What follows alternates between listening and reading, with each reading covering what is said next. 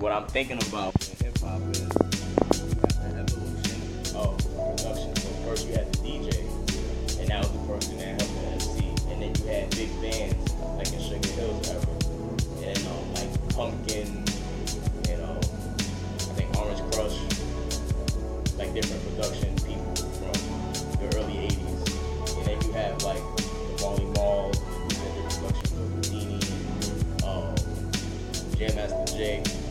You have that era, the Marley Marls, and then that is followed by Bomb Squad, Dr. Dre with NWA, Q-Tip with Tribe shit, and then with Q-Tips and Tribes, he was fucking with Jazz on, and that's how, and around that time, that's when Premier came into the scene as well.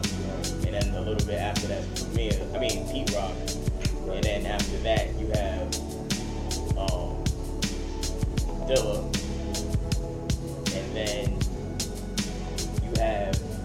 the midst of that too, you have RZA and Havoc. Now RZA and Havoc stand out to me because RZA was chopping up samples differently, and then Havoc was chopping up samples differently too. Because you hear how he chops up Shook Ones' piano, it's like damn, like kind of ahead of his time. And then later on, a lot of people started picking up on chopping samples that way. So I think that's kind of dope just looking at the evolution of that. So it went from a DJ playing shit and just cutting it now you're cutting it in your own way 20 years later.